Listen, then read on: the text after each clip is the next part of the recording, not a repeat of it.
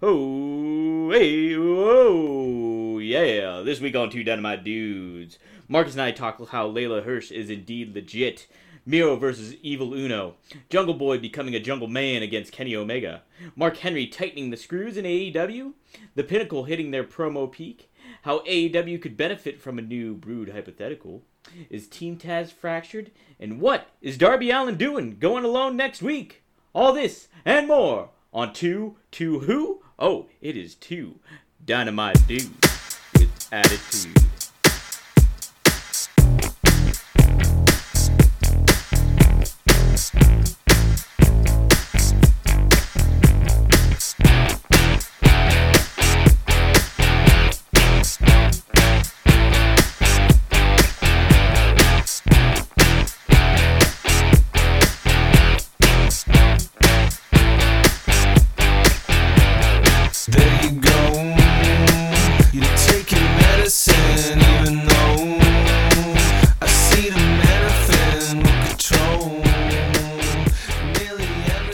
What's up, everybody? I am Marcus D'Angelo, not of WrestleZone dot com, but I'm joined by my slapdick brother, Dominic D'Angelo, who is a journalist with WrestleZone dot com. And guys, we are Two Dynamite Dudes with Attitude, coming at you live here on a Saturday. Uh, Dominic, what's going on, man? Nothing too much, brother. It's, uh, you know, it's a sunny Saturday here in Pittsburgh, Pennsylvania. Is it not over up uh, your neck of the woods there? Over up here, it is, Dominic. And, yeah, uh, yeah you know, it's it, you were you're late. You came in late. late.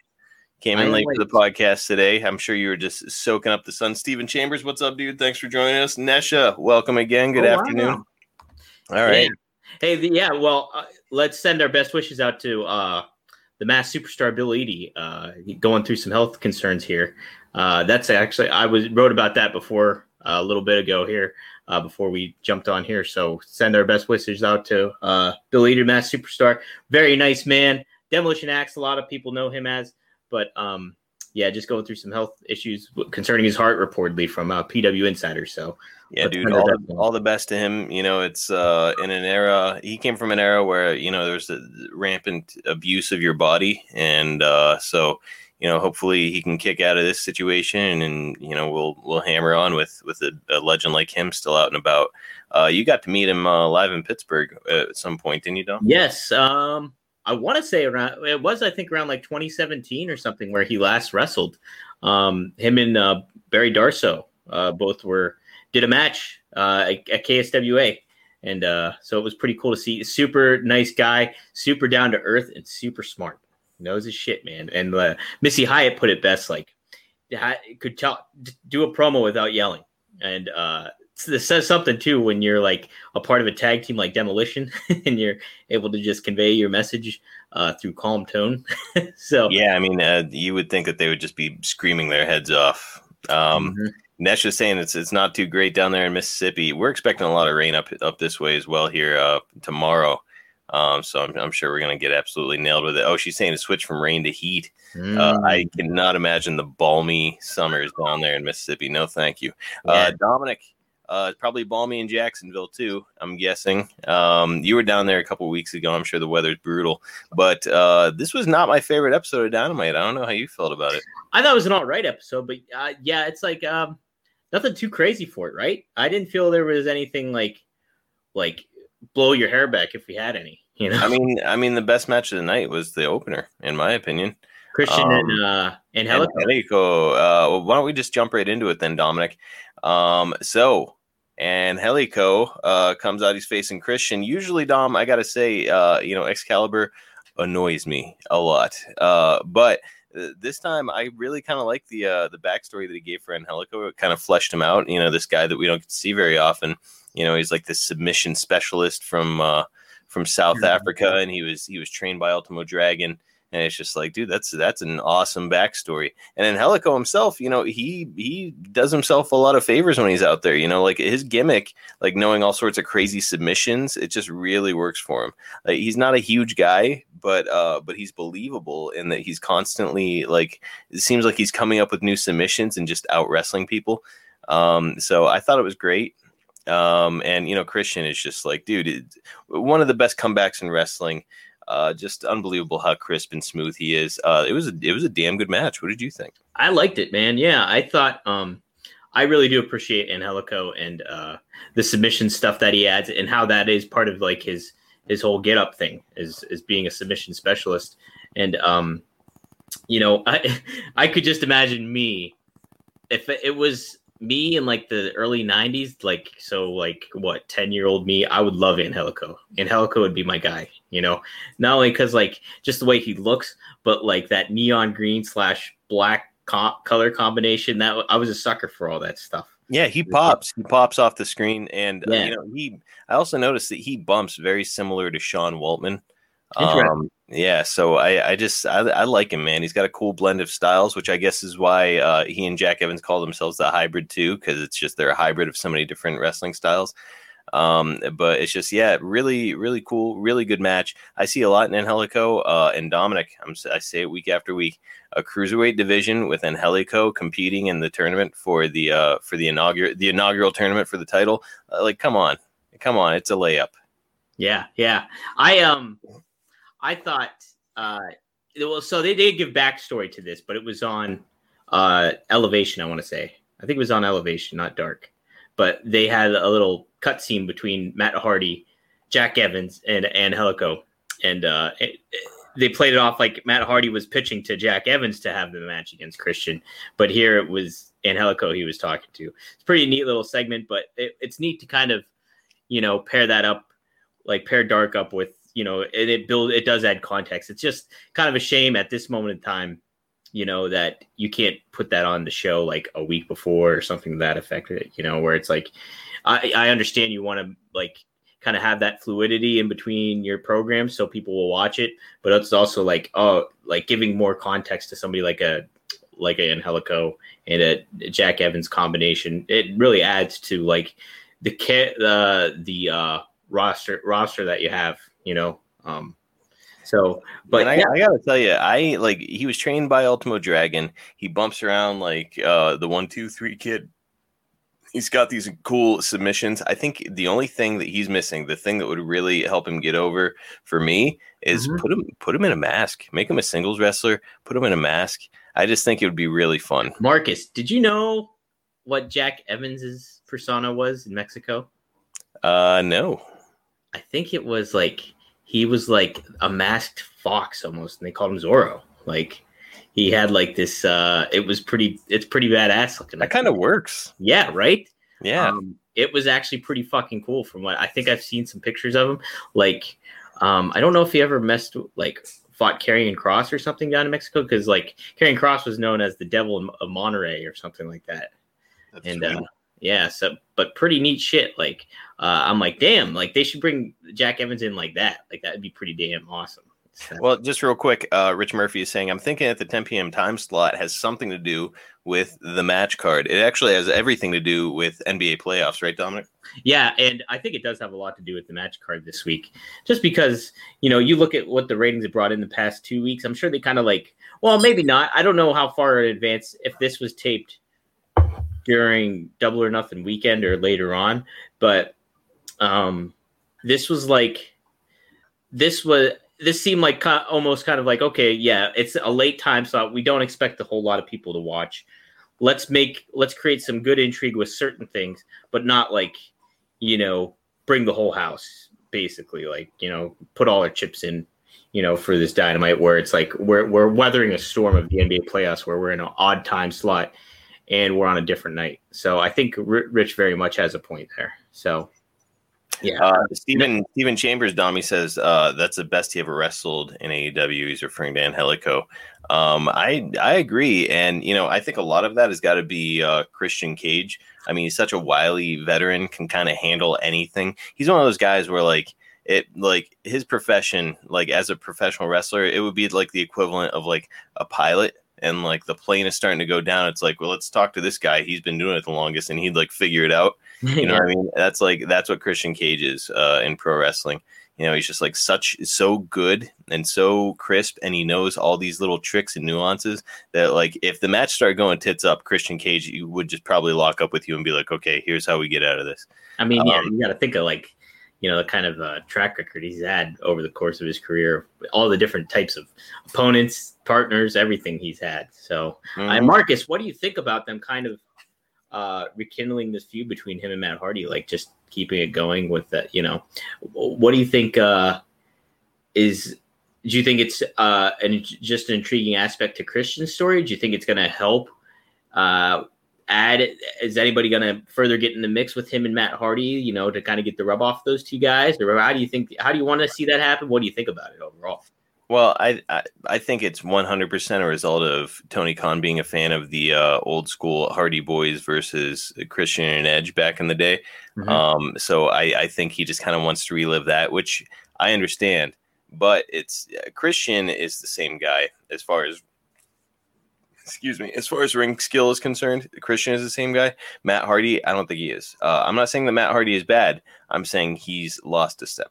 Um, oh, yeah, for sure, because it's like surgeries and, you know, injuries right. and all that it's stuff. Not his fault. He's still a cool character. I like Matt Hardy, but uh, he's not on that level anymore. So you're asking for something that you're not going to get, um, which is, you know, this nineteen ninety-eight ninety-nine, you know, Hardy Boys and Edge and Christian match. You're just not going to get it.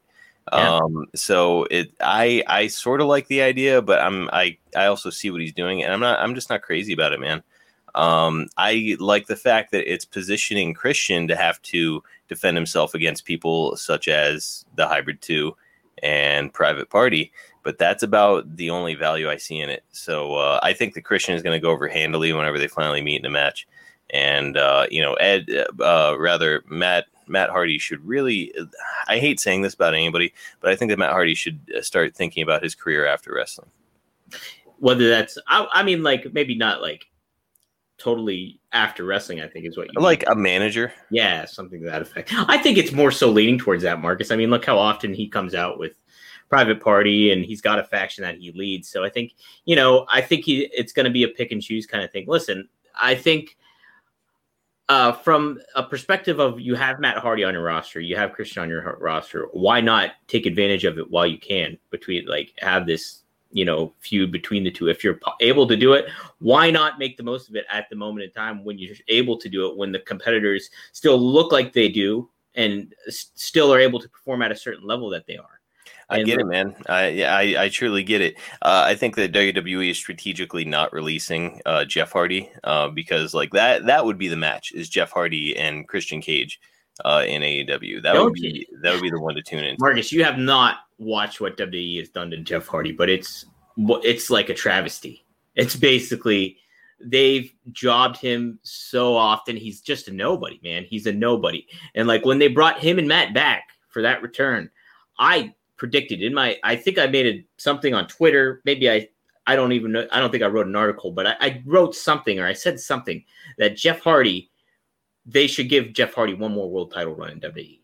And yeah. I think they really could have, but that what he he's just a jobber. That's all he is right now. Doing that to a former champion, I don't think it's cool, man. Uh, they need to position him the same way that would, they would position like Bruno Sammartino back in the day when he was like feuding with Roddy Piper and Randy Savage, where it's like you put him in a good position.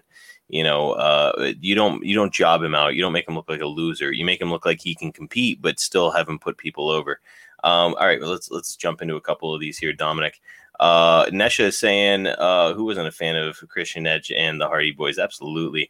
Uh, but she does agree that as they get older and what they've put their bodies through, they just can't do the things that they once could. Yeah. I think and why, why expect that of guys like that? Like Jeff, the, the great thing about all four of those guys is they still look like, you know, who they were. You relatively know? relatively young, and they they look good. But, you know, Matt Hardy, I think he's just beat himself up a little bit.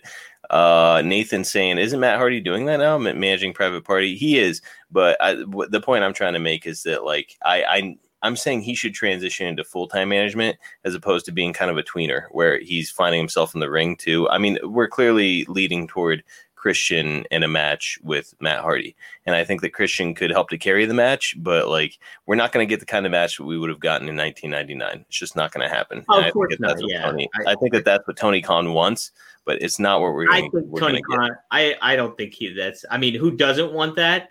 But I think like I don't think Tony Khan has those expectations, Marcus. Like, I mean, the, the, Jesus, it's like over twenty years ago. It's almost twenty-five well, years ago. If that's not his expectation, then he's, he needs to put Matt Hardy in a position to succeed. And by that, I mean, put him with a younger guy who can bump around for him. Well, who's, who's to say that's not going to happen? Because look what they did with Sting and Darby. Like, it, it's like they didn't throw Sting out there. Just, hey, wrestle this match solo against Ethan Page. Hey, I, yeah, let's see how it plays out. You know, maybe yeah. we'll get Angelico and Matt Hardy versus Christian and Jungle Boy. Boy, you never know. Um, yeah. uh, speculation. This is Stephen Chambers. Speculation. W W E not done releasing talent. Uh, we just saw earlier somebody said that there's a lot of talk about Aleister Black coming in, right? Yeah, Benjamin A. Jones is saying that. Uh, Aleister Black. I said it last week. I'll say it again. Butcher in the Blade. Aleister Black. Let's pair him up. We'll get Butcher in the Blade over. I said this last week is number one on Tony Khan's list should be Aleister Black out of everybody no that got released. No question. No question. Indeed. There's a lot of money in that guy. Did you um, see happen to see his interview with Renee Young at all or clips of it? Uh, no. No, it was really good. He's like, he has a great mindset. Like, obviously, you're in the system of W W E. You're going to be like, you're going to try to make chicken salad out of chicken shit uh, when you're given. And he was talking about having those like confines of like working in a certain regimented area of what he's allowed to do. And, you know, his mindset was, if I'm going to die on a sword, I'm going to die on my sword. So he's going to do it by his own hand, he was saying. And then uh, basically, you know, uh, he just kept, he just kept doing, like, he just kept going and trying to come up with ideas and doing certain things like that. And then, boom, out of nowhere, he kind of just gets released. And, you know, obviously, Zelina Vega, his wife, they are married. I was wondering if they were married or not last last week, but they are married. And uh, she was released. And, like, he was like, yeah, he was like, uh, Tommy End has something to say about that. But the professional Aleister Black was ready to go to work. So, like, uh, he had a really good philosophy about all that stuff and kept the kept a good attitude. And then he just said, like, I look at it as a, as a way that I was – able to do stuff creatively with confines around me. He's like, so I know I'm capable of that. So it was like a really good interview. And like, you just, he's from the Netherlands or Denmark, but like, if you listen to it, his accent almost sounds like a really thick New York accent. It's kind of interesting. Um, uh, Nathan is saying Tommy End has phenomenal creativity. He will do yes. well in A E W. They have more freedom. Uh, absolutely. And, you know, I think that kind of what's bad about A E W is also what's really great about A E W. And that's that Tony Khan says, yeah, do your thing. You know, what's bad is when uh, Kip, Sabian, and Miro are like, well, we really like video games. Let's make that our gimmick. And then they fucking suck for like, you know, a couple months. And now Miro's like really coming into his own, which we'll talk about later. Uh, what's great about it is that somebody like Tommy End, who's got this uh, incredible mind for the business, uh, you know, uh, somebody like him, he could come in, pair him with the Butcher and the Blade and the Bunny, and like just watch him go, dude. He's he'll he'll propel himself. He'll propel Butcher, Blade, and Bunny. It's honestly, it would be silly not to bring him in. Uh, um, Marcus, you mentioned Mir- I I know we're kind of going off the end here, but you mentioned like Miro getting like back on track and everything like that.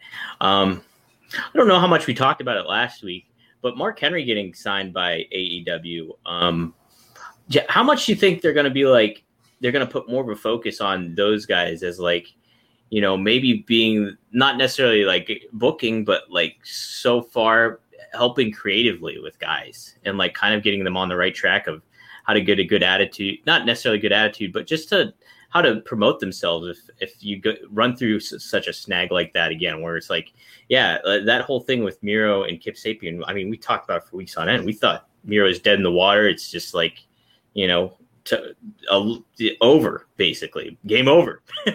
But yeah, I, mean, I, I don't, I don't know it, that it, having like, I love Mark Henry. I think he's uh-huh. a great mind for the business. He's old school to the bone. Uh, here's the thing though, Dom, is that they have road agents and have had road agents already that have that mindset. Um, and, and we still got the same crap at times, you know, the, it, ultimately A E W is the best professional wrestling on T V, bar none.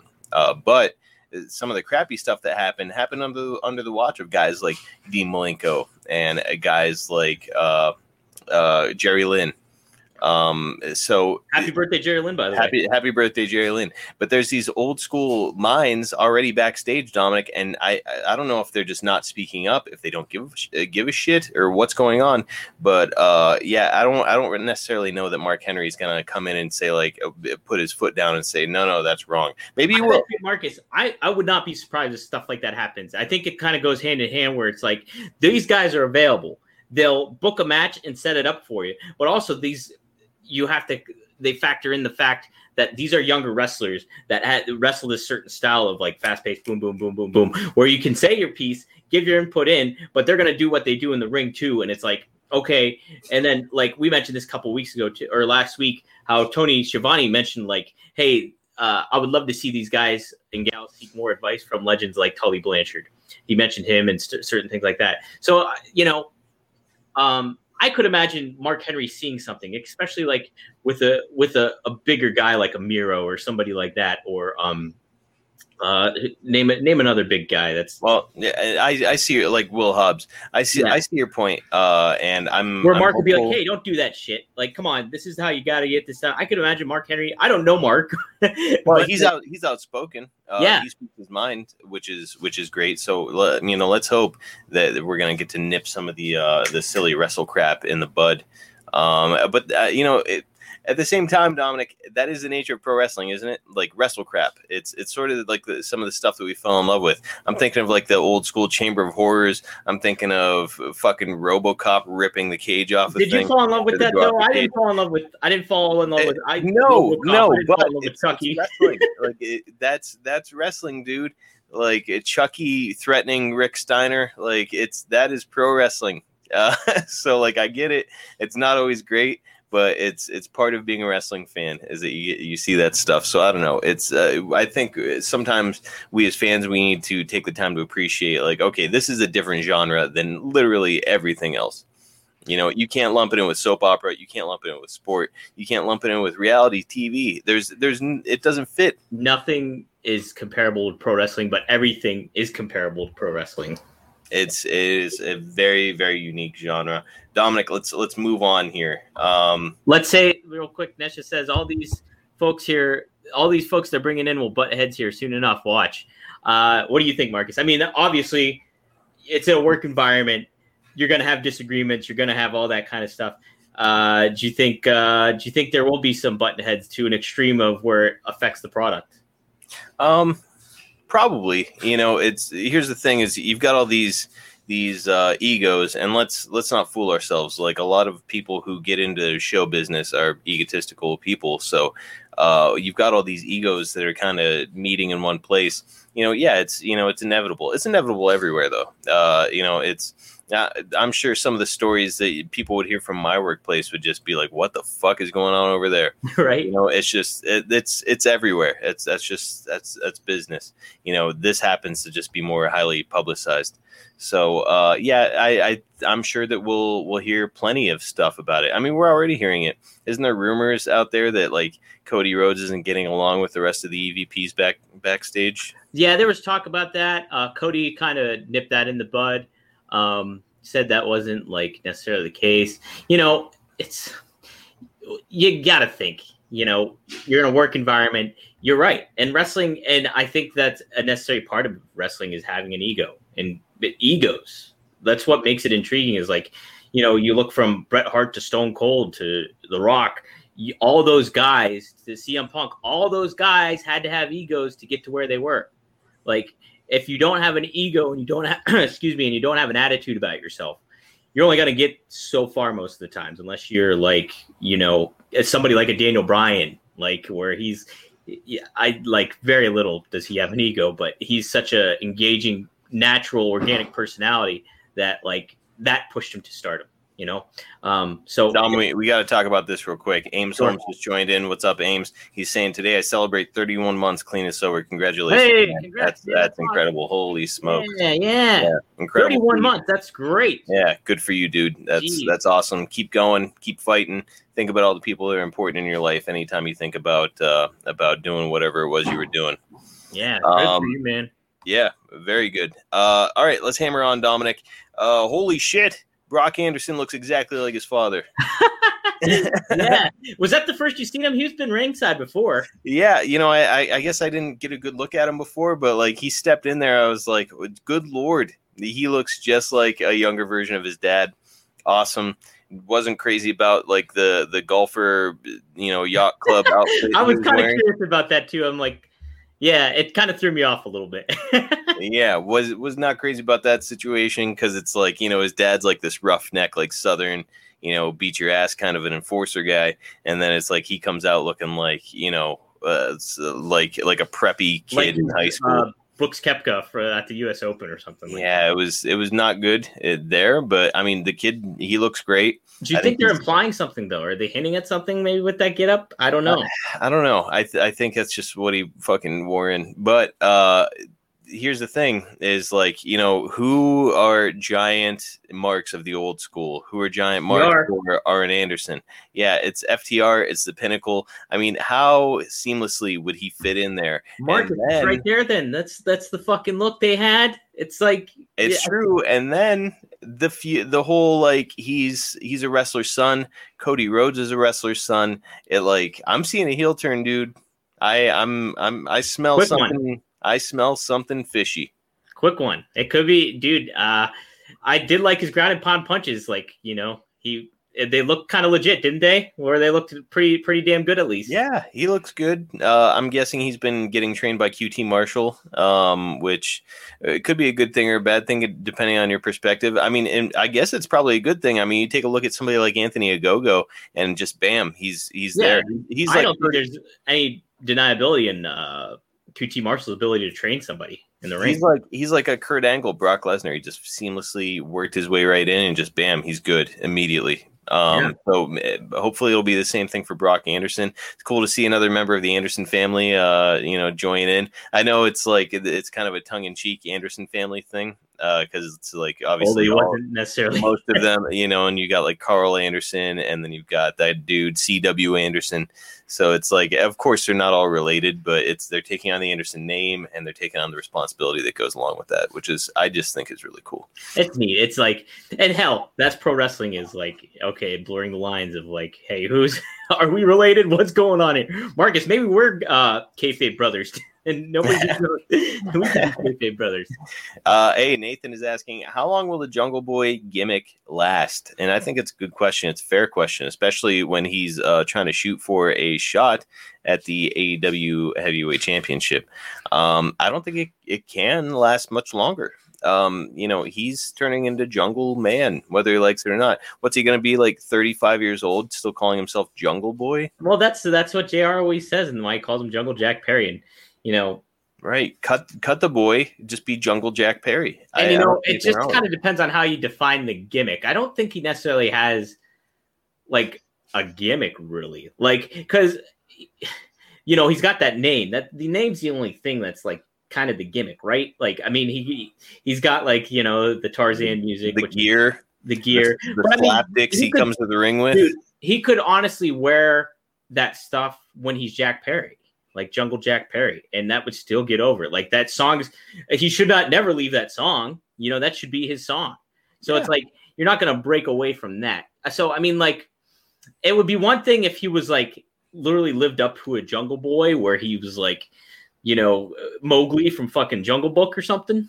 But he's kind of already shown himself to be like uh, a persona that you can get behind and understand. Like even in that little moment uh, on Dynamite this past, I think that was almost the highlight of the show, was him, that brief interaction he had um, with Kenny Omega and stuff like that. I thought that was I, cool. I, I want to see him like, get away from the Jungle Boy shtick. Get away from the. Uh, the it's not a shtick though, Marcus. What's the shtick? Uh, just being a boy and coming out with like this whole like like with Luchasaurus and yeah, I'm behind you on like, that. I, I want him to do his own thing. I think, you know, they always say like uh, Jim Cornette has said before, like, you know, when you go to a new territory, it's if you don't want to if you don't want to associate yourself with with who you were before. He was using um, Buddy Murphy as an example. He's like, they yeah, kind of jobbed out Buddy Murphy. He was like, tell Buddy Murphy to cut his hair, tell him to grow a beard, tell him to just do something different whenever he comes to a new territory. So it's like, oh, okay, that was that Buddy Murphy. this is this Buddy Murphy.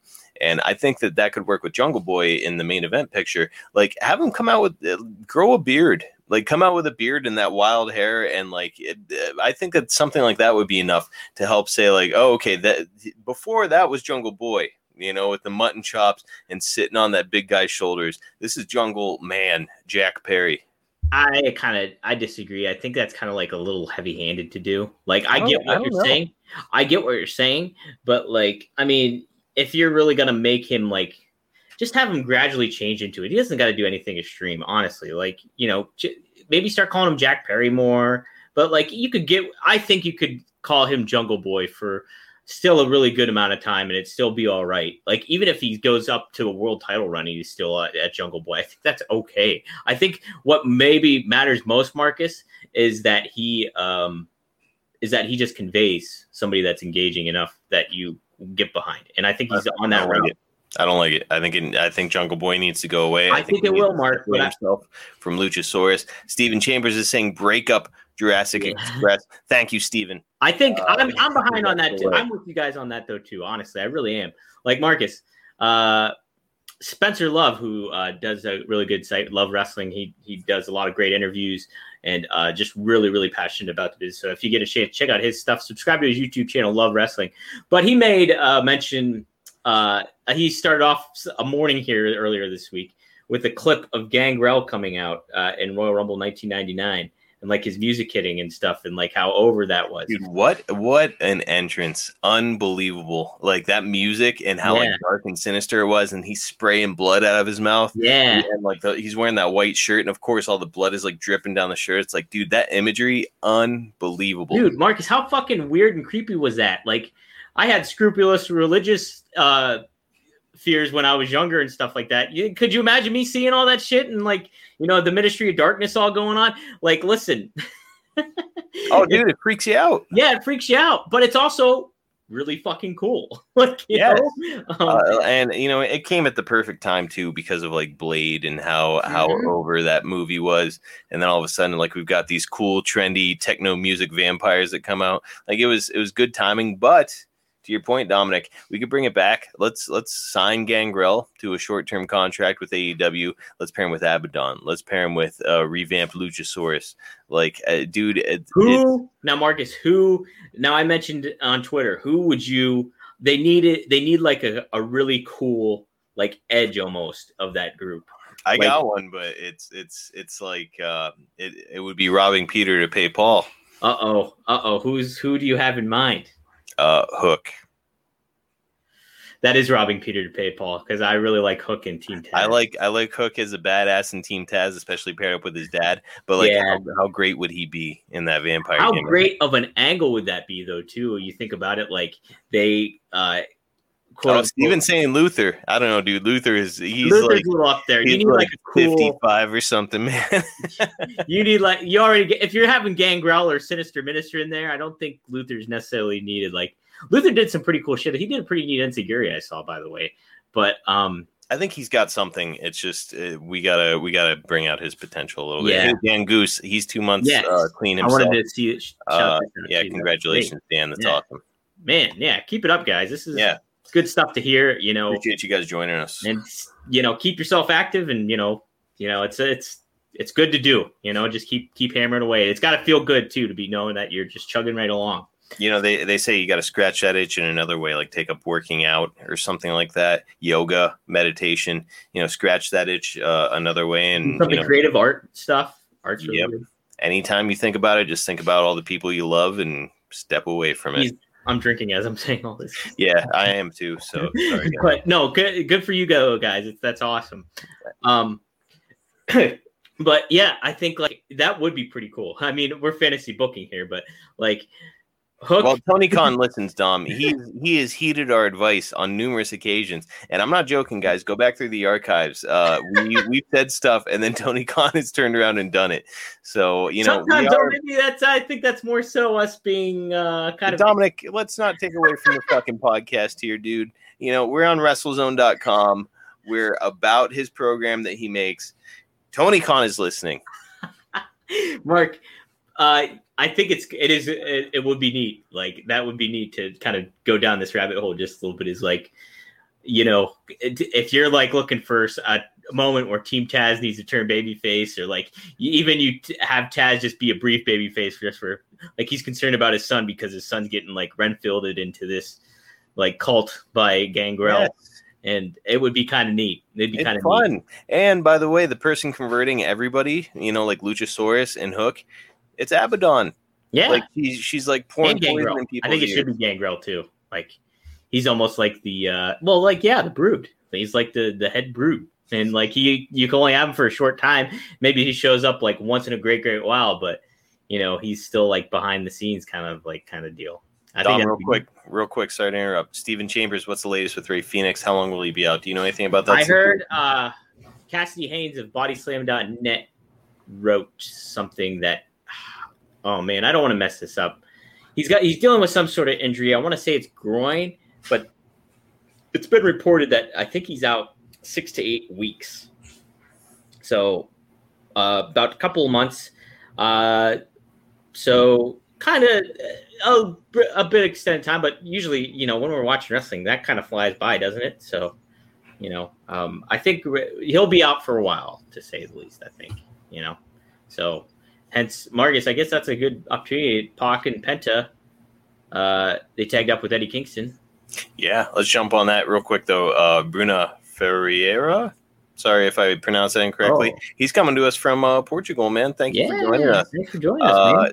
Yeah, I don't, I don't necessarily know everything that you're saying, but hopefully you're understanding everything that I'm saying. I think he's saying uh, the two Dynamite Dudes are awesome.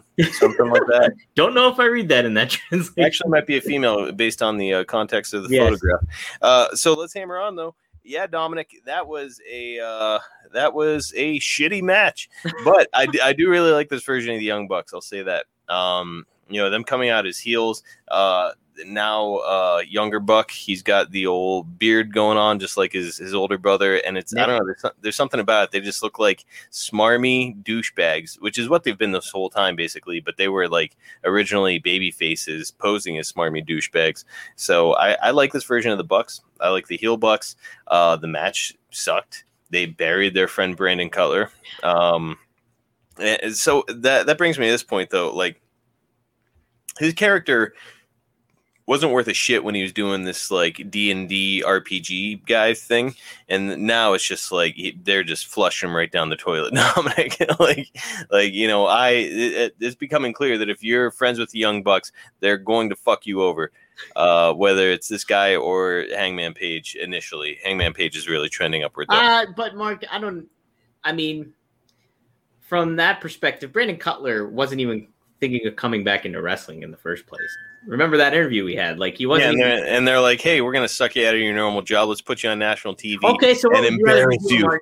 Would you rather be fucking punching in and punching out of a cubicle, or would you rather be doing what Brandon Cutler's doing on T V? I mean, of course, of course I'd money, rather do so. what Brandon Cutler's doing. But what's the longevity, Dominic? In ten years, is Brandon Cutler get, still going to be working in pro uh, wrestling? I think so. I think he will be. I don't maybe think he's in, maybe in the ring, backstage capacity. Maybe, maybe in the backstage be, capacity. Yeah, that's what I mean. So what's if that's the plan? What what's the harm in that? I get it though. Like I think Brandon Cutler has more of a ceiling than what he's at, but. uh And you know what? I was just, I was like really hoping. I was like, I hope he comes out in like uh, wrestling gear, but he didn't. Um, so, uh, but yeah, man, it's, um, yeah, I, I was up and down writing. So it's like, I couldn't get a good assessment of the match itself.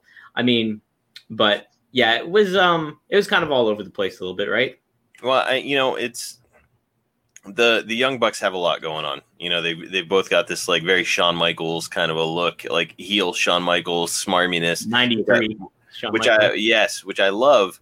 But then it, like if they could just adhere to like some of the basic tenets of wrestling psychology, uh, the matches would be way more entertaining. Um, where as opposed to like just this cra- this train crash, like. It, You know how Russo used to do what was called like shock T V? Vince Russo would call it shock T V, bro, where it's yeah. just like he's just trying to shock people all the time. Well, that's what they're doing as wrestlers is like this whole like just train crash. Like you can't look away, you know, a hideous situation. And it's like no psychology. It has like this is the wrestling version of of Jerry Springer. Hey, Jim agrees with you. I agree with the Jenner brother, kind of a whole D'Angelo. I appreciate that. I appreciate that, Jim. Thank you. Is that is that James Peter Miller the third, Dominic? Why that? I think it is. Oh, what a what a garbage human! Man, you want to talk about degenerate? That's one. Yeah. Of oh boy, we could really. The rest of the podcast could just focus on him, Dom. Man, what a heel turn that would be too. Anyways, let's move along. Uh, damn strong promo by F T R and Spears and by Wardlow, by the way, who yeah. I, don't, I don't know if he's ever done a promo. Has he? He's done a promo before, but I tell you what, I like. Are you sure? Oh, yeah. I've seen him do a promo before. He did one. Um, I think when they were at the dinner table backstage the one time where Sean Spears got aggressive, like with the waitress or waiter. I think he cut a promo. I know that. Oh, it was when they're all sitting down. You know, uh, and they got kind of flack for like, hey, why aren't they out in the ring? You know, they should have done that out in the ring when they addressed everybody. I think that's when Wardlow did. But let me tell you, like, you know, those promos, like Dawson, I mean, not Dawson, holy shit. Dax had uh, a lot of time on the mic in comparison to the other guys, but he was really good. Uh, but who really made me like lean forward in my chair was Wardlow, like during that segment. I thought he was, he's got such a good voice and really strong presence already starting out. So um, I, yeah. I think we could you could argue that Dax is a stronger promo than M J F. Uh, M J F, of course, is always good, always good on the mic. But Dax, when he gets on, he's got like very clear points that he hits, and uh, he's very concise. And I just I really like what he does as a promo. Um, his partner Cash also awesome. I mean, everybody did a great job. Sean Spears did awesome. You know, it was just it was a good segment until Dominic. Uh, we we decided that we were going to beat the shit out of a limo. Uh, then, then Dominic, uh, things went a little bit off the rails because first of all, it's very derivative, right? Yeah. Derivative of, of the uh, the Attitude Era shit, where it's like we're pouring cement into Vince McMahon's uh, vehicle and stuff. But then Chris Jericho gingerly hitting this thing because he was afraid of the glass spraying around. Um. Yeah, that was that was a rough scene. You know, it, it kind of got cool at the end when uh when what's his face there, uh the big guy there, uh Hager. Yeah, Jake Hager when he drove the uh the forklift into it. I was like, okay, that was cool. That was a cool visual. But like up until then, it was just like Chris Jericho's like hitting it and sort of like turning away, and it was just like, dude, just don't even do it then. They're like. Or like Tony Khan, let's spring for like sugar glass, sugar glass or window, yeah. So yeah. We don't have to be terrified of damaging our eyes. Um, so yeah, it's or that. Like hell, like put get them having just wear goggles, like you know they could they could make a moment of putting. Yeah, like why not? Like it, that would even be fine. Like have Jericho like flick open some goggles and like put them on his eyes, and yeah. They could just go to town on this thing. But you could tell he was terrified about getting glass in his eyes. So well, he probably kept it. thinking. All he was probably thinking about was like Jesus Goldberg punching the fucking window twenty years ago. Goldberg punching the window was better, better T V. Yeah, but geez, he fucking was out for how long? It really almost he almost bled to death. Death, but it yeah, was better T V. That's what I'm saying. So Jericho's probably thinking about that shit. Just sugar glass. It's not that expensive. Um, so yeah, uh, that that kind of like blew the end of the uh, the segment. But you know, it's been fun. It's looking like we're heading into singles matches between the members of the Pinnacle and the members of the Inner Circle. So uh, M M A match next week. Yeah, yeah. So we're heading into those rematches. Looks like uh, Wardlow and Hager, are they doing like an octagon cage match, that's like old said, school Marcus. Lion's Den? Lion's Den, the, akin to, uh, uh, geez, Ken Shamrock and Steve Blackman. Yes, yeah. Um, so I, I think that that should be a lot of fun. Uh, he, Stephen Chambers, the limo is heading to the Briscoe Body Shop. I think that limo is. Fucked. Um, Dom, that was a weird pre-tape between Sting and Darby Allin, was it not? Uh, a little bit. I kind of liked how Sting ended up reacting at the end. Yeah, I'm getting feedback from you on your end. Um, but yeah, I at first I was like, this is kind of weird. I don't know. But then how just Sting was just like, yeah, you want me out? I'm out. It's okay, man. Like I kind of like that. Uh, you know, it was a little like. Stilted, I think, at some points, but overall, I did kind of like it. Just Sting's reaction, I think. I'm not a fan of scripted pro wrestling promos, but I think those could, two could have used a direction there because it felt it felt aimless. It felt like improv in in the bad way, like when you you want to get up and leave an improv show.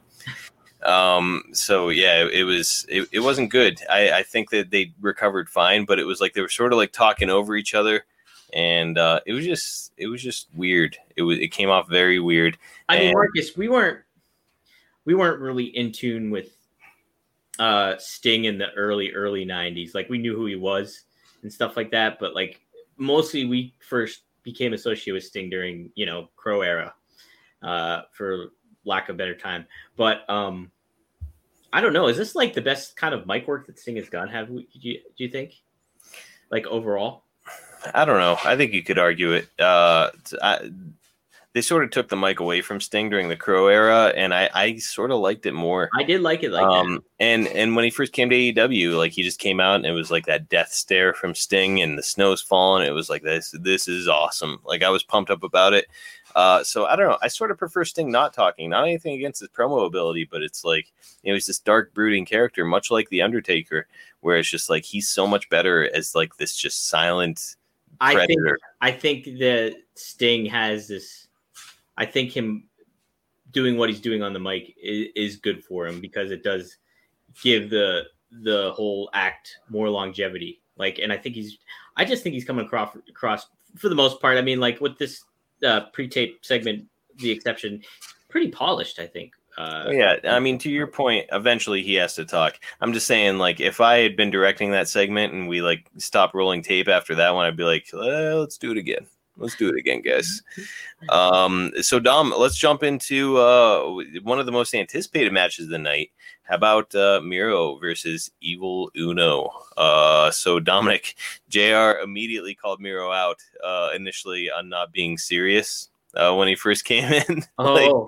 like right at the top of the match, he was like, you know, Miro wasn't serious initially, but now he's really coming into his own.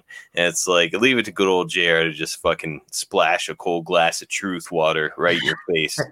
uh, Mark, he's he right. Did something last week that I was like, when we forgot to bring it up, I can't remember what it was, but he said something that was like, "Damn, J R is laying the hammer down." I can't remember what it was. He though. always does, man. And it's uh-huh. like, I, it, he's kind of at the point where it's like, I think he signed a guaranteed contract. He's making great money. And he's like, I'm just going to say whatever the fuck I want. Whatever the fuck I feel. Because it's like, uh, hey, it's let's, that let's, point where it's like Austin, though. Like, Austin, you know, has said on his podcast, like, when he's dealing with like W W E stuff and th- certain things like that, he's like, hey, I'm at a point in my life, like, where I can, I've made my career. He's like, I'm able, I can say what I want, basically. And he's he's not he's not trying to get any more money. You know, Jim Cornette said recently on his podcast, like, you name the amount of money. I don't think you could get Stone Cold to come out of retirement. You could say like fifty million dollars, and he'd probably be like, nah. You know, it's like, he's good. He's financially set for the rest of his life. Dominic, let's circle back real quick. Steven Chambers saying Darby versus Sky and Page handicap match next week. I believe that we may see a surprise. What do you think, Dom? I think... I think he's right. I think because like Darby just being like, ah, I'm gonna be go handicap. Like I can, I get the character of Darby doing that. That is one part I did not like about this segment was just the setup of that. It's basically, I, I get that's kind of who Darby is, but also be like, you know, I think Darby should be been like, all right, yeah, I'll find some. I got somebody. You know, it's not a big deal.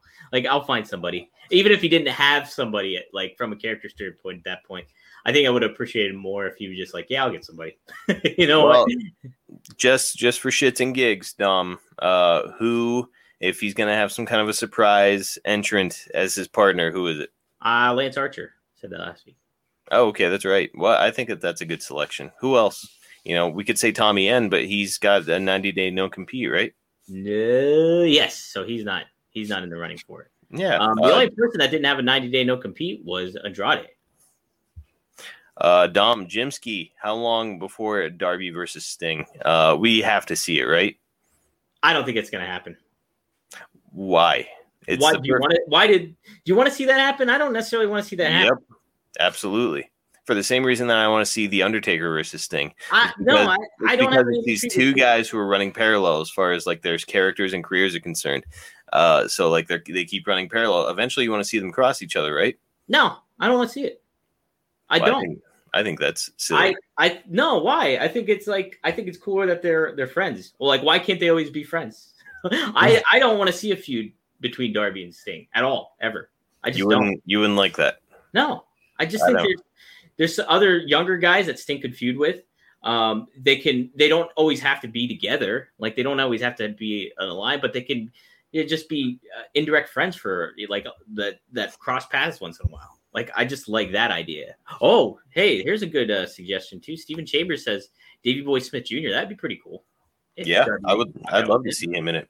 That'd be you know, but, but something I've been pitching for a while, and I'll, I'll pitch it again here while we're fantasy booking, is like I really like the idea of other second-generation wrestlers coming together against Cody Rhodes in a heel fashion and saying, like, look, I you keep saying that there's more than one royal family in wrestling. It's not just the McMahons. It's the Rhodes, too. Well, well, screw you, dude, because, like, my family started in wrestling, too.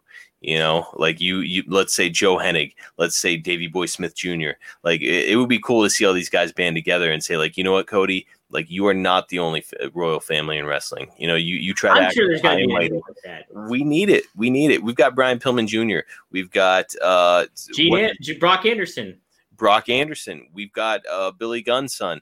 The list goes on, on, and on. And it's like, it, that would be such a fun faction, wouldn't it? Of just like strictly made of second generation wrestlers saying, like, no, no, no, you are not the, the royal family. My family's the royal family. I think, like, I don't mind factions. Like, I think people, there's a point to be made that, like, there's too many factions. There certainly is a point, but I really don't mind factions. Cause like, I mean, if you're in wrestling and you're in a group, like you're going to make friends, you're going to have alliances. So I don't necessarily think a faction's necessarily a bad thing, but I also think that like, you know, that we've had that with Legacy and, uh, you know, uh, just second generational talent kind of aligned before. I don't know if we necessarily need like a, a fa- straight up faction or like even an alliance. I would like to see almost like, not like it's in a in a certain way, like Hogan had to slay dragons and like different big men heels. Like, so he'd come across Earthquake, he'd come across King Kong Bundy, he would come across Andre the Giant. The list goes on of people he would feud with. If Cody went up against guys in that vein, like a Joe Henning and like Brian Pillman Junior maybe, like where it kind of does go with that, like people do have a chip on their shoulder. I think I'd be kind of more in tune with that than maybe an actual faction going up against Cody, where it's just like, I don't know, a faction's got more more future to it, doesn't it? A faction like more... does, ha- but a faction too, like you're solely putting those guys together because they're going after Cody. That doesn't seem conducive to their, well, maybe that could be how they start. It doesn't have to be how they end. I don't know. I'd like to see him kick the tires on the idea. Uh, let's do a couple quick uh, responses here, Dom, and then let's let's talk about Miro and Evil Uno. Uh, my name is Jeff. Is saying I'd want to see them fight, but at the end of the day, I don't know if Sting could go uh, the same pace yeah. as Darby because of how fast Darby is compared to Sting. Uh, Dom, I, I think that that's the point. Is that you've got a guy like Darby. This is tale as old as time with wrestling, right? Where you've got this older competitor and you put him in the ring with a guy who's younger and is willing to take bumps for him. Um, and it kind of takes, t- it, it kind of shows, it takes away from the fact that Sting is not where he used to be, right? As, as, uh, from a physicality standpoint. So I, I think that that's why they're the perfect mar- marriage in a wrestling ring. I, I just don't. I don't have any interest in seeing it. I just don't. Um, I think Darby, I think that uh, Jeff here makes a point. Like, I think it's, you could do that. Like Darby could do that, but I just don't, I don't think there's any really interest for me. And, uh, you know, I don't think a lot of fans would want to see that either. I think there's just more legs in them being friends than them fighting each other. Um, I mean, have them fight Cody sometime down the road. They tease that way at the beginning when Sting first showed up, you know? Sure. Um, I'm game. There's stuff I don't know. It, I, I I don't see why Darby's off limits for you, though. It's weird, Dominic. Much like uh, when Scott Hall and Kevin Nash feuded. Yeah, did uh, you want to see it, Marcus? That's my point. Did you want to see Scott Hall and Kevin Nash feud?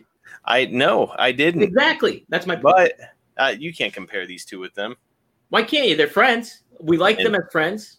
It's different. There's no, no, it's not. It's not different. They're friends. They were in the click together, Dom. There was no click with Sting no, and, and there Darby. Is, there is a click. Ah, bullshit. Uh, Stephen Chambers, who will be Miro's next opponent? I'd like to see Hangman.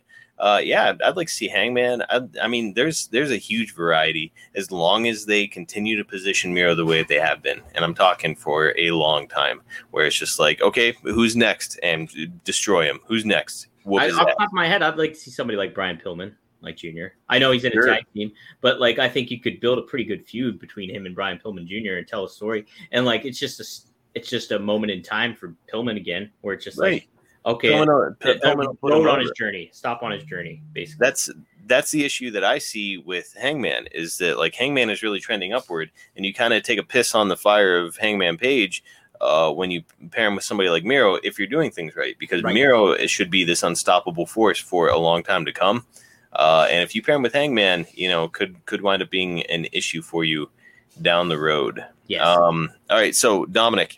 Uh, let's let's talk about Evil Uno and Miro. I'm sorry, but Evil Uno should have barely been able to compete in the ring with Miro. And yes, Miro ha- had the advantage throughout most of the match, but it should have been a straight up squash, in my opinion, where where Miro, uh, Evil Uno gets a little bit of offense, but uh, Miro just winds up wiping the floor with him. I kind of uh, I do agree with you. I think like I think what would have been a really cool moment would have been like where Uno managed to dump uh, Miro out of the ring. Like that was kind of that could have been like his sole offense. Like was a cagey move. He got he got a little bit better in Miro there, but then Miro just comes in and kind of wrecks him more.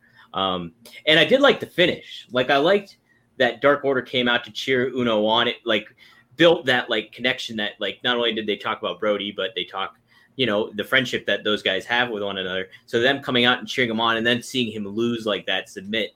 You know it. it added some uh, heelishness to Miro and some more, some tone, some tone to the end of the match, I think. Dominic, how heavily influences the Dark Order by the movie The Goonies? You've got like, this you group. you've got you've got this like group of dudes who are just like a bunch of nerds, which is why they're called the Goonies, right? And it's just like they're kind of rallying around this like one jock guy, which is like Hangman Page, like Josh Brolin. Yes. And so like they come out, and it's supposed to be that moment in like the Goonies where it's like, yeah, hey, we're, we're we're coming together, you know, we get together, we can face down anything. And then Miro's just like, uh, uh-uh, and he like breaks. Evil so he's like back. Mama Fratelli? Is that who Miro is in this? Yeah, pretty much, except, you know, the heel went over. Yeah. Um, they got to bring Cyndi Lauper in. Uh, let's get Cyndi Lauper involved in this, Dom. I mean, she has well, wrestling history. She has wrestling history. Bring her in. Yeah, yeah. uh, Dominic, let's, now I've got, I got about Kenny Omega and that suit. Every week, dude, he looks more and more like Miami Vice, like Coke dealer. You're frozen right now. I'm there, you there you are. You're back. Okay. Uh, every week, though, he looks more like Don Johnson, so just like doing a line of coke. Uh, and like, I love it. I love this version of Kenny Omega. Honestly, it has been the best that he's been on national T V, in my opinion. Yeah, he's pretty good. I, I mean, yeah, I don't think there's uh, a whole lot different I can say from week in and week out about Kenny. I think, you know, he uh, patronizing Jungle Boy and stuff like that was really well done. And um, yeah, I just think he adds a lot of uniqueness to, you know, what he says and stuff like that is pretty, it's funny. And it's also like, yeah, you, but it's championship material too, in a lot of ways, you know, I don't think it plays too much to him being, you know, he's got comedy to him and he can get a little more serious, but I don't think it's necessarily needs that. I think him with Don Callis kind of like balances out the comedy in a way, in a strange way, because they're both funny. But it's also like you want to see them both get punched in the mouth. I think uh, A E W kind of showed their hand a little bit uh, at the end of the segment because, uh, you know, Kenny Omega is very clearly caught uh, in that snare trap where it's like, okay, yeah. uh, uh, you know, Jungle Boy gets the advantage against Kenny Omega. To me, that's a clear indication that, you know, when they do finally meet, uh, Omega will go over in the match. You know, because he's like putting he's putting him in this position where it's like, hey, he could beat me at any moment, which is why it makes more sense for Omega to go over in the match. Yeah. But, uh, you know, that's, of course, the right call. And I, yeah. I expect a barn burner of a match. Marcus, I am standing by this. And I, I even will go as far as predicting it. Uh, Jungle Boy will kick out of the One-Winged Angel.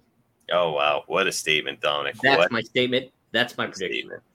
That's my prediction. Uh, Dom, my name is Jeff is saying, I swear Kenny is A E W's version of Seth Rollins. So Seth was, I don't know how Seth necessarily is right now as a heel, because to be forthright, I don't really watch SmackDown. He wears a lot of those suits. Maybe that's what he's referring to. And that's kind of the thing. Uh, Seth is a good heel. Now, um, I think he was really hampered by being tied to the Authority several years back. I did not like that aspect of it. And um, but I do think he was a good heel, and he can be a good heel. I also don't like the Messiah, the Monday Night Messiah. That just did not tie in well with him. Just not good. Uh, Kenny, I think, boy, who's a better heel? I think I think Kenny's a better heel. I really do. I mean, like, Seth's great. Don't get me wrong. But he's also under the con- confines of adhering to W W E's way of handling things. And I think that it, automatically you're built in with a handicap with that. I think that's just the issue overall, you know, if you're a W W E star in comparison to a star in M L W or A E W or even Impact to an extent. Uh, speaking of which, uh, this tomorrow, oh, tonight, tonight, geez, I got to cover this. Tonight is Impact Against All Odds. And uh, Kenny Omega will be defending the Impact World title against Moose. Marcus, how much do you know Moose? Uh, very little. I, I'm familiar with him. Uh, familiar with him enough to know that Kenny Omega is going to go over. I agree with you. Um, I like Impact as a show. Uh, it's a fun show. I even look for, I look forward to covering it every week actually, because it's just a it's a nice little like just an easy show to cover, but it's also like there's good characters, there's like good matches. Uh, everything's relatively like Scott D'Amore does a very good well, job there. I'm not a big fan of Moose. I'm just not. I don't think he's got, and that's like an issue. I think in Impact is like they have all these good stars, great stars that they can really build behind, like W. Morrissey, formerly known as Big Cass, uh, Joe Doring, All Japan Wrestling, who's got like this Jake Roberts slash Stan Hansen slash like you name it, ass kicker or Big Hoss kind of look. Uh, they have these guys, Jake something, uh, Chris Bay, Willie Mack. I love Willie Mack. Brian have, Myers, one of the most underrated hands in wrestling. Brian, and I, I don't think they're utilizing him to this, their fullest potential either. But they they decide to hook themselves up with and put promote guys to a level like Moose where they've tried him already. They've he's got a look about him, and that's it. Like, and he's athletic. Okay, he is athletic too. I'll give him that. But just Moose is not an engaging guy. And like I was really bummed that they had like this these qualifying matches to to determine who the number one contender was for this for the title. And uh, Moose beat James Storm.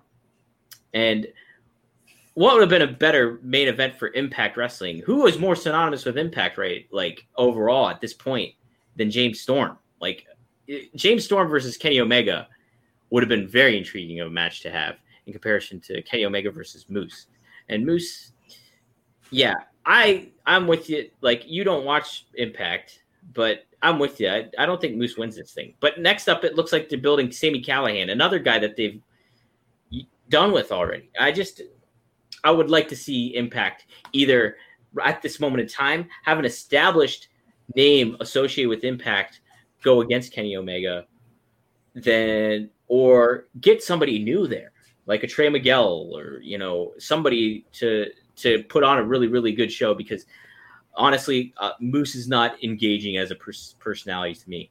Uh, he does not convey. I'm, I'm very hung up on Brian Myers, not just because I do enjoy his podcast, but also because like he's a really strong worker. Like he, you can tell this guy's had many, many years of experience in the ring.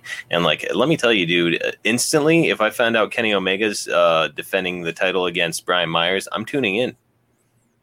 Yeah, yeah. I mean, and Brian Myers is good. Like he's. Like he does have a personality. I like his like most professional wrestler kind of thing, but he's like doing like this mid card kind of thing on it in Impact right now, where he's like protegeing or Sam Beal is his protege, and like he's just acting like a heel. Like there's nothing like, you know, where I think there's more upswing. Like they could. That's another guy they could really have built more around when bringing him in. Like yeah, they, they've got to give him more. It's it's it's very head scratching. Like it's like I said, Impact's a good product. I enjoy watching it. I enjoy covering it. I enjoy the stars that are in it. But I'm just like, what are you doing in the main event picture with all this stuff? Because it just there's so much potential there, and it's not being utilized. And it just seems like something that's uh, hampered Impact for eras on end. Whether that's the Dixie Carter era, certain things like that, like where you get like they don't put the t- right guys at the top. You know, it's well, just, you know, I, Dom, I think you gave me a good transition here because we're talking about underutilized talent. Let's talk a little bit, uh, a little bit about Layla Hirsch. Um, yeah. Good Lord, she is awesome. Oh my gosh, she's great, man. I mean, she's great. We, that, and that's what made me tweet that tweet yesterday. You uh, did you see the tweet I made about like the list of the women, all the women that are in the division? Oh wait, yes, yes, I did. So like that's what made me spark to, I was like, dude, Layla Hirsch is great. Like, she's a star that you can put in that picture. And, you know, another, and she looks different than everybody else. She wrestles different than everybody else. It's just like, um, she's another person that you can showcase in the women's division. And there was feedback I got from that tweet saying like, oh, I like four of those people and that's it. Or like, you know, that, that, that kind of thing where it's just like, they already like dismiss it all, where like, I don't know how you really could with a lot of all the majority of those names are great. Like solid, rock solid names that have their own unique personas. And, you know, th- there's an opportunity for them to build a women's division around just those names in general. And there's more that I didn't even mention in that thing too. You know, the, the fact that she's as small as she is and she's still able to have so much credibility really speaks to like her ring skills. Um, like she seems like she would tap you out. Um, yeah. And so it's just, she's, She's really entertaining, very engaging. Um, you know, of course, Nyla Rose was going to go over in this match, of course. But, um, it, it, you know, somebody like Layla Hirsch, you could take her and insert her into the main event against somebody like Britt Baker, Thunder Rosa, Serena Deeb, and she will perform. What a feud that would be, too. Like, um, oh, like just, so let's just picture this for a second. Britt Baker. Uh, constantly trying to lock on the lockjaw against somebody who's a submission specialist like Layla Hirsch. Yeah, there's I mean, a story right there. And you build, like, Layla Hirsch obviously doesn't have to go over. You, it's just a way to build Britt Baker over more, you know? But it's like, that's another, like, she's, it's almost like the Brian Pillman comparison I made, where it's like a just stop on her journey that we're going to see. Um, yeah, man, like, uh, she was great. How about the German suplex she did on Nyla Rose? Oh, my God. Awesome. Unbelievable. She put her in this very cool looking like armbar at one point too, uh, where it's like, you know, it, if I didn't, you know, already know basically that we're on the way to, thun- uh, I'm sorry, uh, uh, Britt Baker, Nyla, Nyla Rose and, and Britt oh, Baker. Britt Baker. Yeah. If I didn't know that, I'd, I'd have been like, oh man, this is a good tap out moment here. You know, she's got her hooked. Um, Jim Dominic is saying Impact doesn't have anyone on the same level as Kenny Omega. I have to agree. Who is? I mean, yeah, that's that's an issue, and they, they don't. And like that's the shame of it all because they have these stars like Jake something, dude. He's got like this a look and a presence like where he, they put him as cousin Jake for this longest time, where he was partnered up with Cody Deaner, and like they just were like this hick comedy tag team where it's like, why wouldn't you really like build a guy like that up over the course of months and, you know, instead of like put, putting him in this comedy tag team where you job out and stuff like that. Like they have these guys where it's just like, if you put the time and effort in behind them, you'd have these stars that you could just plug into that. And it'd be like, hey, it would obviously, I don't think would be to the level of a Kenny Omega, but it'd be something that would be like, that's an intriguing matchup. I have to watch now. Like, but yeah, it's Jim's exactly right for once. yeah, don't, don't listen to Jim Dominic. He's a heel. Or, uh, Dominic, Jim, oh, for crying out loud. I'm all Jeez. screwed up. Jeez. I am all screwed up. Um, so, Dominic, uh, last thing I really have to talk about, if you have any other topics you want to touch on, by all means. But the last thing I wanted to say is, man, Powerhouse Hobbs is awesome. Uh, that main event, uh, he's the one who was really jumping off the screen to me. Like, just unbelievable look, he, great size. Um, and, like, you know, does he need uh, maybe a little bit more polish? Sure. Uh, but like he's one of those guys, man, you could take him and insert him into any era of wrestling and he'd be a star. Um, oh my gosh. Yeah. Yeah. Great pickup. Great look. Um, it's awesome. Pretty good promo at this moment in time too, I would say. Yep. Uh, trending upward in my mind. I mean, you know, let's, let's just for a moment, picture all, all the fun that we could have with him. Uh-oh, Mark, you froze now. Uh-oh. Well, if you can guys can still hear me, uh, I think, yeah, that whole ending segment in the match, uh, it just creates more intrigue for Brian Cage, uh, turning babyface, and um, like the feud going on. Oh, there you are. You're back? You. Okay, yeah, I lost you. I don't know which one of us was, so I just kept on talking. so, did, so did I, kind of. Okay, so they'll hear one side of the conversation at least. Um, what were you saying? Go ahead, Marcus. I was just saying that uh, that somebody like Powerhouse Hobbs, it's, you know, essentially the point I'm trying to get to is sky's the limit. Um, you know, he's he's unlimited potential. And uh, let's just stop for a moment and picture like some of the, the great feuds that you could have with him. You know, like credible opponent for Cody Rhodes, credible opponent for Miro. You know, just really a lot of fun you could have down the road with him. That's the neat thing about it. A E W, and I think it kind of goes a little understated, is like there's a lot of those guys that you're like, man, I would like to see that guy pair up with that guy, or this guy go with this guy, and like they don't pull that trigger. Once in a while they will, like you'll see something happen, but there's so many intriguing matchups that you don't even think about, and the roster is so big.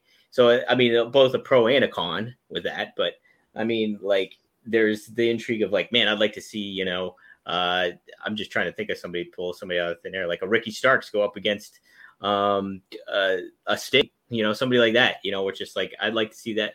So there's those options like where you can move those chess pieces around, or, you know, and see how that all lines up.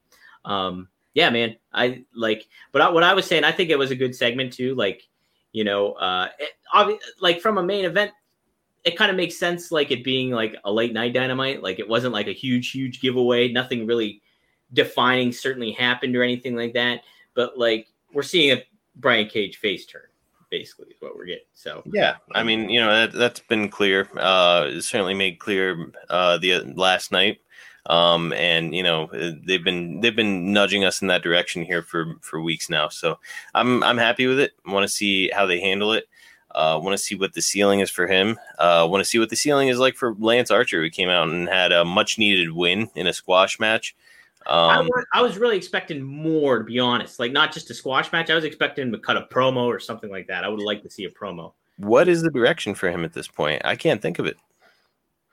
Just a babyface. I think, again, I think it would be good to pair him with uh, Darby Allin. And you know what? Maybe Darby Allin goes out without a partner. But who comes out to help him out is Lance Archer. You know, and then you get something cooking there. I think you you have those three, Sting, Darby, and Archer, like kind of align with one another. And then you got something going, I think, a little bit. And then Jake maybe finds himself bitter and angry, and he pairs up with a heel. I All right. It. Well, it, hey, I'm I'm on board. Uh, my name is Jeff. I like Impact, but I just think that they need some more like fan favorites, people like A J Styles, Samoa Joe, Rob Van Dam.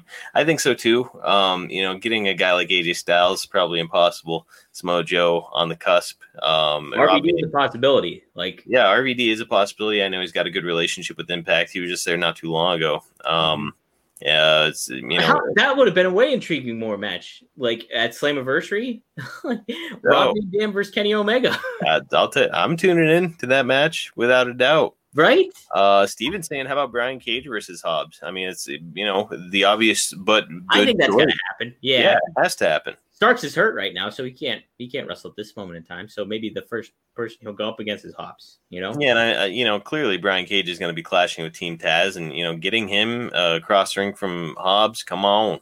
Come on now. Yeah, uh, Archer just – it is kind of funny, uh, him just, like, beating the shit out of somebody. Yeah, what did he – did he have, like, a plane to catch? Like, why – he just, like, whoops this he dude's ass. He just – he didn't want to talk. He didn't want to do anything. Enough. Yeah, he just immediately leaves. Marcus, uh, do you remember the wrestler's name that he fought? No. Chandler Hopkins. He wrestled in A E W, uh, not A E W, M L W. I actually really like him. He's a good, got a good look. Uh, he's he's a good talent. Yeah, hey, you know, it's uh, any anytime you get on national T V, it's a good thing. Maybe maybe his career is going to progress as a result. Hey, we saw Zicky Dice. He jobbed to uh, Lance Archer on on uh, Dark. I just interviewed. Uh, Dickie Zicky Dice is great. yeah. Really uh, Dominic, uh, that's going to do it as far as I'm concerned for this week. Do you want to get into Meltzer ratings and M V Ps? Yeah. Okay. Uh, Marcus, what's your Meltzer rating? Yeah, we call it a Meltzer rating. He does out of five. I do out of ten. Uh, so this week, Dominic, it's a little underwhelming, got to say. It wasn't horrible. Just wasn't anything all that special. You know, I'm I'm not looking to have like a crazy debut. I'm not looking to have, you know, insane, ridiculous storylines. But I am looking for like quality pro wrestling program. So this week it was like a little column A, a little column B. I'm going to call it a five point two this week, Dom. That's not that's not bad. How you rate things, it's not that bad. Yeah. Um. Yeah, I'd say that's pretty good. Um. All right. Do you have an M V P in mind? Yeah, you know, I think I've got to just go ahead and, and uh, go with the person that keeps jumping out of me here, and that's Layla Hirsch. Uh, the, you know, she did the job. She's trying to get Nyla Rose over uh, on her way to uh, to Britt Baker, but like, as far as wrestling and ring skills and ring presence are concerned, you know, she she kind of stole the stage. Yeah, you know what? Um, she was somebody that came to mind. I'm trying to think if there's anybody else that I could really choose. I mean, um, I could have said easily Angelico or uh, Christian. Um, you know, the those two. It was the best match of the night. Yeah. Um, but yeah, it's Layla Hirsch. You know, she she showed out, man. Every time that that red light goes on, she gives her best, and it shows. Yeah, you know what? Um, I think I'm gonna have to go with you too. I think Layla Hirsch is mine as well. I just like, yeah, dude. It's just like we don't we haven't seen her in a while, but when we do see her, she always puts on something that's really eye catching. Yep. She so. she gives her best every single opportunity that she has. Um, so it's, I I think very bright future for her. Mark, what do you g- expect for next week uh, with the sit down with Andrade and J R? Anything uh, that you think that they should convey or get across real quick? I don't know. You know, my mind goes to uh, J R sitting down with Mick Foley, Mick Foley attacking him at the end. Uh, I'm not sure if J R is willing willing to let any shit like that happen anymore, but you know, it's it depends on how we want to position Andrade. I mean, we're we're putting him with Vicky Guerrero, so got to be a heel. Uh, he's sitting down with a babyface announcer, so it's like eh, something should happen. What would be a good first feud for Andrade in A E W? Um, as like an actual long term feud, or just like a good opener match to kind of introduce the audience. Let's okay. If he, you're just talking about a one-off match where he like gets over real quick. I'm not talking about that. Let's say just an initial feud to start off. It doesn't have to be long-term, but maybe over the course of several weeks to a month or so, to be like that, where he gets out, he works with a program with somebody. I think I think everybody's natural inclination is going to be Kenny Omega, but I don't know um, about that though. They're both heels. I'm thinking right. That's that's why it doesn't make sense. And also, we want to take a take a little time and, and build toward it. But um, it to me, it's got to be Hangman Page. I think that's a good one. But then, who are you going to put over? Got to be Andrade. He's new to the territory. Yeah, so I don't know if that's that's is very much a good one then if that's the case because you want. To I, well, yeah, Page is Page is trending upward, but he can continue to, especially if they have like a an incredible match. And Andrade beats him uh, in a nefarious manner. Yeah, yeah. Hmm. That's a tough one, man. That's a real tough one. I don't know who I'd put him against uh, at this moment in time. I just don't. But, um, you know, that, that whole, like, who goes over thing, isn't that what, what makes great wrestling program? Is yeah, like... you know what? I mean, you could maybe – nah, I was going to say you could have him, like, kind of feud with, like, the – yeah, no, now that I really think about that, no. I was going to say, like, from a talent working standpoint, I would say like Trent would be a good one, but then it's just like, those are guys are comedy. Best friends are comedy. And I don't think you want to associate Andrade with a comedy act starting nope. up. I mean, look at what happened with Miro. Like, no, I, honestly, I think Hangman Page is kind of the only answer for an initial feud. It's good in the same way that uh, the first John Cena versus The Rock was good because it's like, uh, okay, but who goes over here? This mega star that's come back to W W E or this guy who they're trying to shove down people's throats is like, you know, the, the baby face face of the company. Here you, you go. Know, so, Chambers says Pillman Junior I think that's a good one too. Sure. I, I think that they'd have a good match. I think that that's more of a match that's like Andrade uh, showing people what he's capable of on his way well, I think to somebody do, like Hangman Page. But what I'm saying is like as a program, initial program, you can do that over the course of like a couple weeks or a few weeks and, and get a story out of it. Hey, there I, you go. Andrade Andrade versus Pac. How about Andrade versus oh, yeah. uh, versus uh, what's his name? Ray Phoenix. Penta. Oh, Penta. Yeah, Ray Phoenix. Penta. That's a good one. That's a sure. good one. Uh-huh. So, I mean, there are a lot of Latinos. Maybe Marcus, that might be the what's going to happen is because you think about it, the like how they've the doing that video package that they did and stuff like that. Face of the Latinos was part of that whole shtick there, so um, that could definitely be in the mix. Is uh, feud initial with Penta? Yeah, the, either way, man, I'm looking forward to it. I think it's going to be a lot of fun. A E W, uh, you know, even even on a five point two week like this week, it's still the best wrestling on television. So uh, yeah, it's I'm I'm happy with the program, and I I look forward to it every week. Yeah, me too, man. Like that's the thing is like so many people, and I get it, I get it that like people like are being like, okay, there's a lot. This is wrestling is just not what it used to be, kind of thing. Like I I kind of get I do get that. Like and certainly there's some stuff that can be tightened up and like could be corrected. But honestly, this is a good wrestling show. Like I don't think that. I mean, like you can make arguments where there's flaws. Obviously, there's flaws, but overall, it's just like it's a good wrestling show to tune into. It's fun. It's entertaining. Uh, there's people you can get behind that you want to root for and see see them go further. where you can't really, a lot of the times you can't say that for W W E. It's just like you cannot say that for baby faces because they can't book baby faces, right? But A E W, like, they got some great baby faces. You know? No question about it. No question about it. And, you know, I expect, you know, they've gotten better. Uh, you know, where they are now and where they were in, like, let's say early twenty twenty, late twenty nineteen even, uh, night and day as far as, like, quality. So, uh, you know, they're they're improving week after week. And, man, it's I, I see huge, huge things in the future. Yeah, yeah. I mean, you got Rampage coming up and uh, just different aspects like that. I think, um, you know, it's all going to be a trial and error process. See what sticks, see what doesn't. You know, Marcus, you always made the, the W C W comparisons of like, you know, hey, they're in like ninety-four W C W right now or ninety-five W C W. They're getting to like this point. Like you can see like kind of things developing. It's good. I think those are pretty good analogies because like I was talking to, hey, Degenerate Jim on YouTube. I was talking to him uh, a couple days ago and we were saying like, hey, you go back and watch those Attitude Era shows, like a Raw. There's a lot of bad shit on there. Like a bad. lot of them aren't good. Yeah. yeah. Even like at W C W in his prime, when I was a mega fan, I've gone back and watched them. I've been like, boy, like three out of four segments sucked just now. Yeah. So it's just like, you're going to get that with every wrestling show you watch, no matter what era it's out of and no matter uh, how, when you grew up. It's just like, that's just part of it. Um, you know, here's, here's, and I've said it before, I'll say it again now, is like the way that you kind of nudge people over the edge as far as like gaining viewership is you got to spend the money. Uh, so like spend the money and bring in somebody like C M Punk uh, and just watch, watch the numbers inflate, man. They will. If, and you stay steady. That's the thing. You stay steady. Say what W W E can polish that turd as much as they want, and like they can make as much money as they want, and they do make a lot of money, and they do make a lot of revenue, and they do have like these ties with Sports Illustrated and all of these like big name markets and you know what have you, and obviously they're on primetime television. But the fact of the matter is, there's been an erosion over the course of the better part of fifteen years almost at this point, where it's like no question, three-hour Raws for over a decade at this point, nonstop, where indecisive booking, fans have fans have left. There's no denying that, and that doesn't matter if you're in the streaming era or not. Fans have left, and a good deal of those aren't coming back.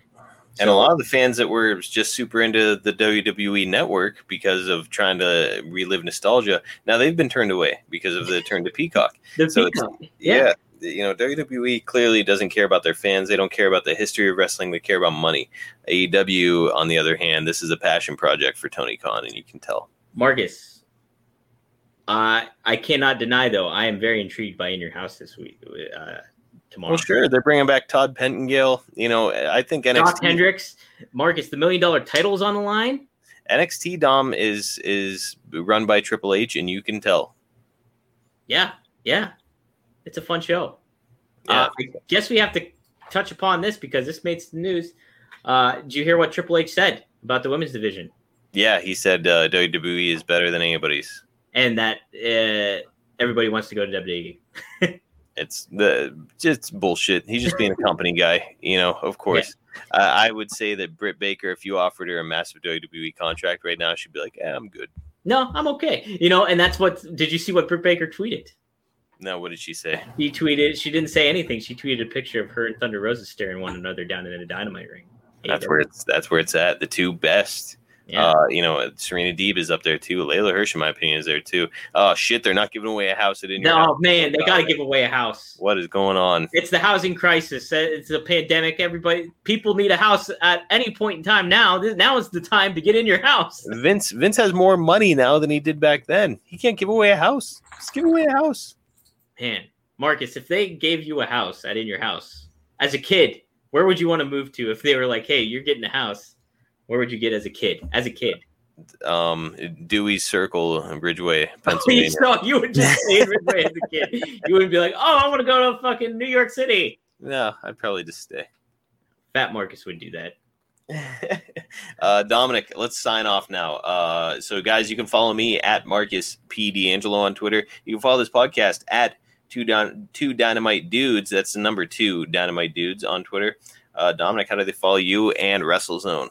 You can follow me at Dominic D'Angelo on Twitter. You can follow WrestleZone on Twitter at WrestleZone dot com, and you can go to WrestleZone dot com for all your wrestling news needs. Now, uh, yes, I mentioned before I interviewed Zicky Dice. You can check that out. Uh, we have an interview with R O, R, R O H's Josh Woods. Uh, there's also Alec Price interview up there. Um, geez, there's a couple other ones I want to say too. But hey, Marcus, we're gonna have a Dynamite Dude special. You're not invited, or you weren't. You were invited, but you didn't show up. But uh, I interviewed the A E W regular Danny Limelight. Uh, let's not mislead our listeners, Dominic. I was. It's not that I didn't show up. Like I no showed. You know, I I had a prior engagement. You notified me of this like an hour before it was happening. I did. It was quite sudden. Yeah. Um. But no, it's awesome. I've said before, I love Danny Limelight. I think he's awesome. Uh. He would be an incredible contributor in a cruiserweight division in A E W. So uh, yeah, give that a listen. Apparently, he trashes me a little bit in this. That's which funny. Is fun. I popped popped me to start the interview right off. Mm-hmm. We talk about his uh, working with the agents like Jerry Lynn and uh, Dean Malenko. He talks. He tells a good Dean Malenko story. Um, he also we talk about comic books a lot. Uh, his time in the Marines. His ten years. I didn't know he spent ten years in the Marines. Wow. Yeah. So he's got. The dude is like if you if you're not familiar with him, he's like Ricochet. Like he is incredible in the ring, unbelievable athleticism. Uh, somebody who will for sure be trending upward. It's a very good interview. I, I enjoyed talking with him. Uh, if you guys like comics too, we'll talk a lot about comics. So, uh, we got a fun interview, fun little chat. So be sure to check that out. That should be available next week. Uh, and yeah. So um, oh guys. Marcus, uh, you know what? Uh, we got another show, don't we? And it's we a big do. One. Tomorrow. Yeah, we're, going, we're going live tomorrow with our uh, our other podcast here on WrestleZone at W C W Rewritten on Twitter. The podcast is W C W Rewritten. I've started at Starrcade nineteen ninety-seven. And I'm rewriting everything in W C W, and uh, we've made it. Uh, I've gone week by week, every Nitro and pay-per-view, and now we're all the way up to Uncensored nineteen ninety-eight. We got some crazy, crazy matches going on here. Uh, it's going to be a fun event. We're going live with that reveal tomorrow. So uh, go ahead and uh, check the, check us out tomorrow, especially if you're an old school W C W fan like myself. Uh, it's fun stuff. I'm trying to book it as best I can. And I think things are going better than they did in actual W C W ninety-eight. And that was their biggest year. Marcus, did you plug the, the Twitter for that? Uh, yeah, at W C W Rewritten. Go check it out. Dominic uh, made an awesome graphic for uh, this pay-per-view Uncensored. Uh, the graphic features Kanyon and Booker T, who are having their third match in a best-of-three series for the television championship. Yes, I, I make a My Way or the Highway video package for it, too. So uh, it, it gives you a little backstory to it if you need to be caught up. But go on that. Yeah, follow that on Twitter, and you can just uh, link up to that and uh, get ready. We'll send the updates through W C W Rewritten and all that stuff. So follow, give that a follow. And uh, yeah, it's a fun show. It's been a lot of fun to just kind of observe. Uh, I might be playing more of an active role in it in certain regards uh, coming up here. We'll see. Yes. So, all right, Marcus, good show today. Absolutely. Uh, we want to thank all of you guys for joining us here today, except for Jim. Uh, we, now, we do appreciate everybody here jumping in, and, uh, you know, we're always happy to answer questions. So, you know, if you have any questions for either myself or Dominic, or you want to get our opinion on something, uh, you can reach out to us on our Twitter accounts. Don't send me any junk mail. um, uh, but, yeah, D M either one of us. You can ask questions. You can just tag us on Twitter uh, at either Two Dynamite Dudes or at our personal profiles. And uh, we will read any question you have, no matter how heinous or ridiculous or whatever is going on with this question. I'll read it. I don't I don't respect myself. No, and I don't respect Marcus either. So we're both on the same page in that regard. But, hey, congrats to Ames and Dan as well, too, on uh, being sober and all that stuff. That's yeah, absolutely. Cool. Congrats, guys. And uh, thank you, everybody, for joining us week after week. We really do appreciate it, guys. Uh, if you're not following us on the on the Twitter, give us a follow. And, uh, yeah, guys, we'll see you live again next week right here on Two Dynamite Dudes with Attitude. See you guys. Yeah, bye, guys.